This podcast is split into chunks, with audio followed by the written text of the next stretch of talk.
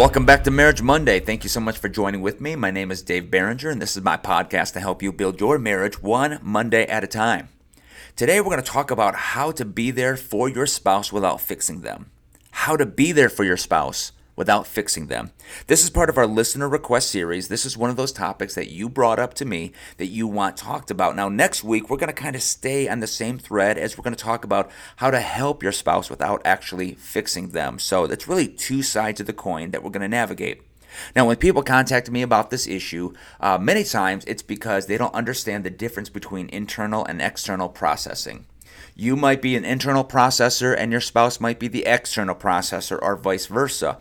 But quite often, those two types of people can just totally misunderstand each other because you have thought deeply about it on the inside and you've already figured things out and you're ready to respond, and yet your external processing spouse hasn't really thought things through because the way they think is not internally like you do, it's externally with somebody they know and they trust. And so, quite often, when these moments of, of conflict happen, I get a contact from somebody that says something to the fact of, Is there some way to stop my spouse from trying to quote unquote fix my problems and actually start listening to me? Because whenever I share my emotions, my spouse just cuts me off to give me a list of things I ought to do so that things can get quote unquote fixed.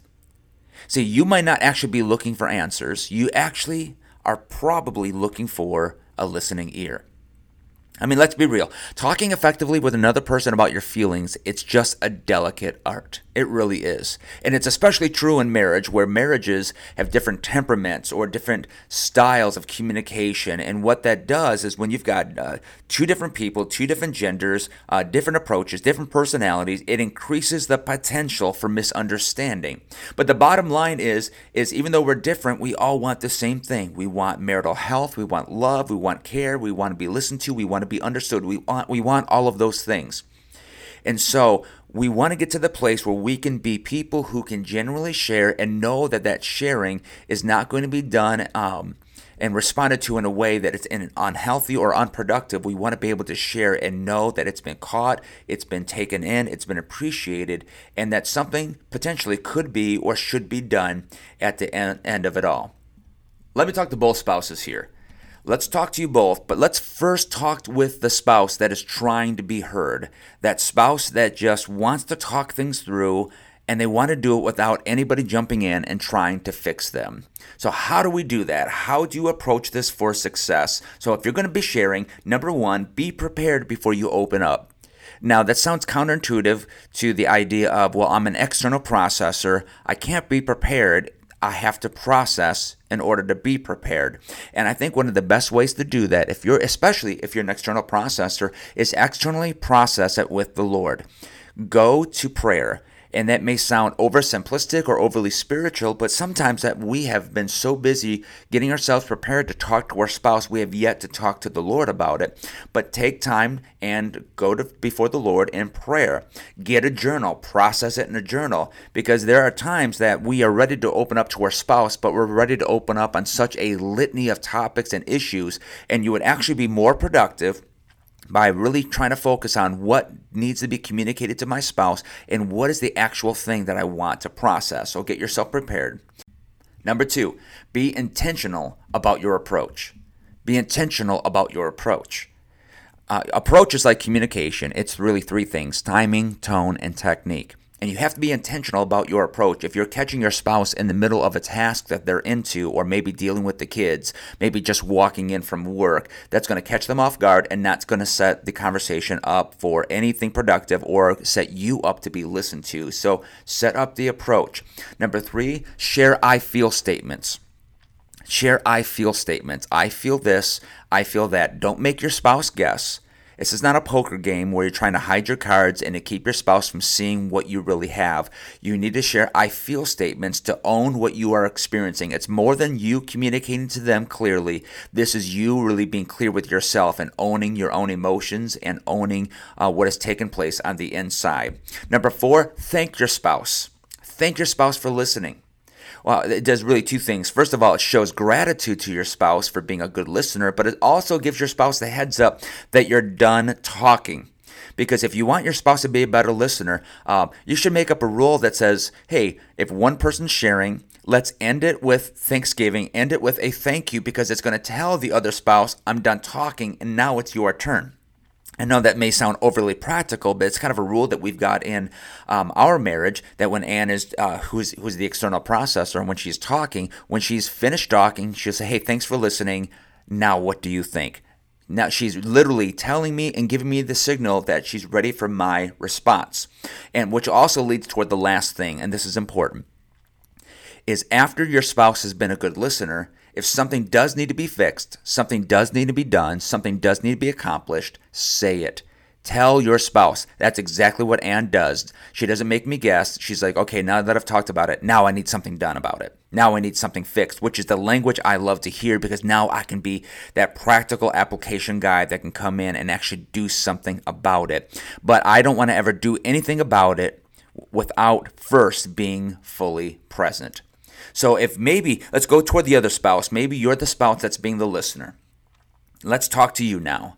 Because what I want to do is help you to be uh, there and to be that listener and not be the fixer that jumps in and really helps devalue the emotions of your spouse and makes them feel not listened to and, and thus making a unhealthy marriage. I want to help you out. So first and foremost, fight the urge to fix. I've had people jump back at me on this one. Well, it's counterproductive to not fix it. I don't want to ignore the issue.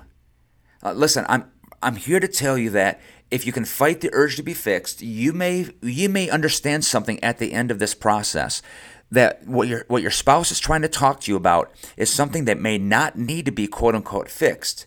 Sometimes they just simply need to be listened to. Something that sometimes they just need something processed. So fight the urge to forget to just fix the situation, which leads me toward number two: be fully present.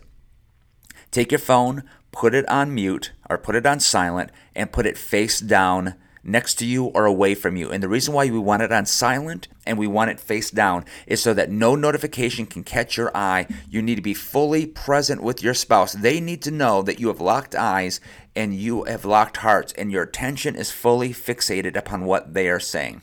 Number three, be respectful and honoring towards your spouse when they're sharing their emotions. Be respectful and be honoring. Don't jump in and tell them that their emotions are wrong. Don't jump in and tell them that their emotions are silly. Be respectful and honoring. In fact, I'd encourage you to thank them for what they've shared. Thank them for, for what they're feeling. And for, to just jump in and tell somebody that their feelings are wrong, it is, uh, it's honestly dehumanizing. It makes that spouse, it makes that person not want to share again. And obviously, that's not what we want here. Number four, understand that you and your spouse may have different communication styles. Now you need to you need to really grasp that different is not wrong. Different doesn't mean bad. Don't demonize different. If your spouse is a different processor or if they're if they're different in their emotional makeup, the goal isn't to get your spouse to be like you or to you to be more like them. The goal is to create better understanding between the both of you. Because marriage is between two opposite sexes, which many times is be, between two opposite temperaments, two opposite processors, many times in two opposite backgrounds. There's so much opposite going on. The goal isn't to say you have to be more like me. The goal is how can we create better understanding? And so don't just sit and listen with the idea of, I don't like this style. Listen with the idea of being there for them. And number five, I think this is a huge key. Learn to restate back to your spouse what they're feeling learn to restate back to them. So if your husband or your wife says, Well, I'm angry because this wasn't done, you get to say, Well, if I hear what you're saying, you're pretty upset, you're angry, you're frustrated over what hasn't been done. And it gives the opportunity for your spouse to really say, Wow, my husband, my wife was being a listener. They caught everything. They they not just heard something, they actually listened to it and they, they were grasping what was going on. Uh, if I hear what you're saying, you're frustrated over this. If I hear what you're saying, you feel attractive when I say this or when I do this. And get that out there. Restate to your spouse, back to them, what you heard from them, and just and, and lay it all out there. Again, without fixing them. And you may say, well, Dave, when do I actually fix the situation? I'm just going to tell you, you may not have to fix anything. Your spouse may have just needed a listener, but remember what I told you that that spouse, that the one that's talking, at this point, if something needs to be done, fixed and accomplished after everything has been processed this is the point where you can really help that practical spouse of yours is give them that thing to do Give them that practic. Give them that, that pragmatic thing that they can go after and get done and feel like they have really truly added to the marriage and the health, the, the problem, the situation at hand. Because that really helps them to feel that they have not just been a listener, but they've been a part of the solution and thus added to uh, the happiness and joy of the marriage. So there's a lot of information here, but my, my really challenge is this is if you're the external processor, learn how to go into it so that you can be as productive as possible. And if you're the internal processor or you're the listener to the external processor, learn how to just fight that urge to fix, to be present, be respectful and honoring toward their feelings, be okay with the different communication style, and restate back to them so that they understand that they've truly been heard. Love y'all. Uh, thank you for joining us for Marriage Monday. Next week, we're going to talk about how to help your spouse without trying to quote unquote fix them. Have a great week. God bless.